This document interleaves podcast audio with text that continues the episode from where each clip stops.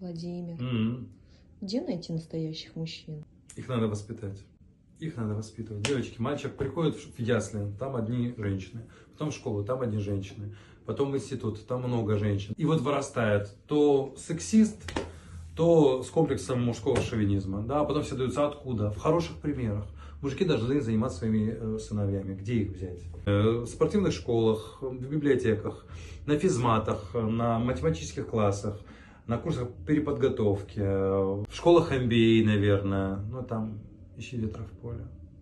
Слушай, я не знаю, ну, как бы, я сижу, вот, опять-таки, там, где ходят просто мои успешные друзья. Не знаю. А как бы вы ответили, кстати, дамы? Где найти успешного мужика? Вот есть позитивный опыт у вас?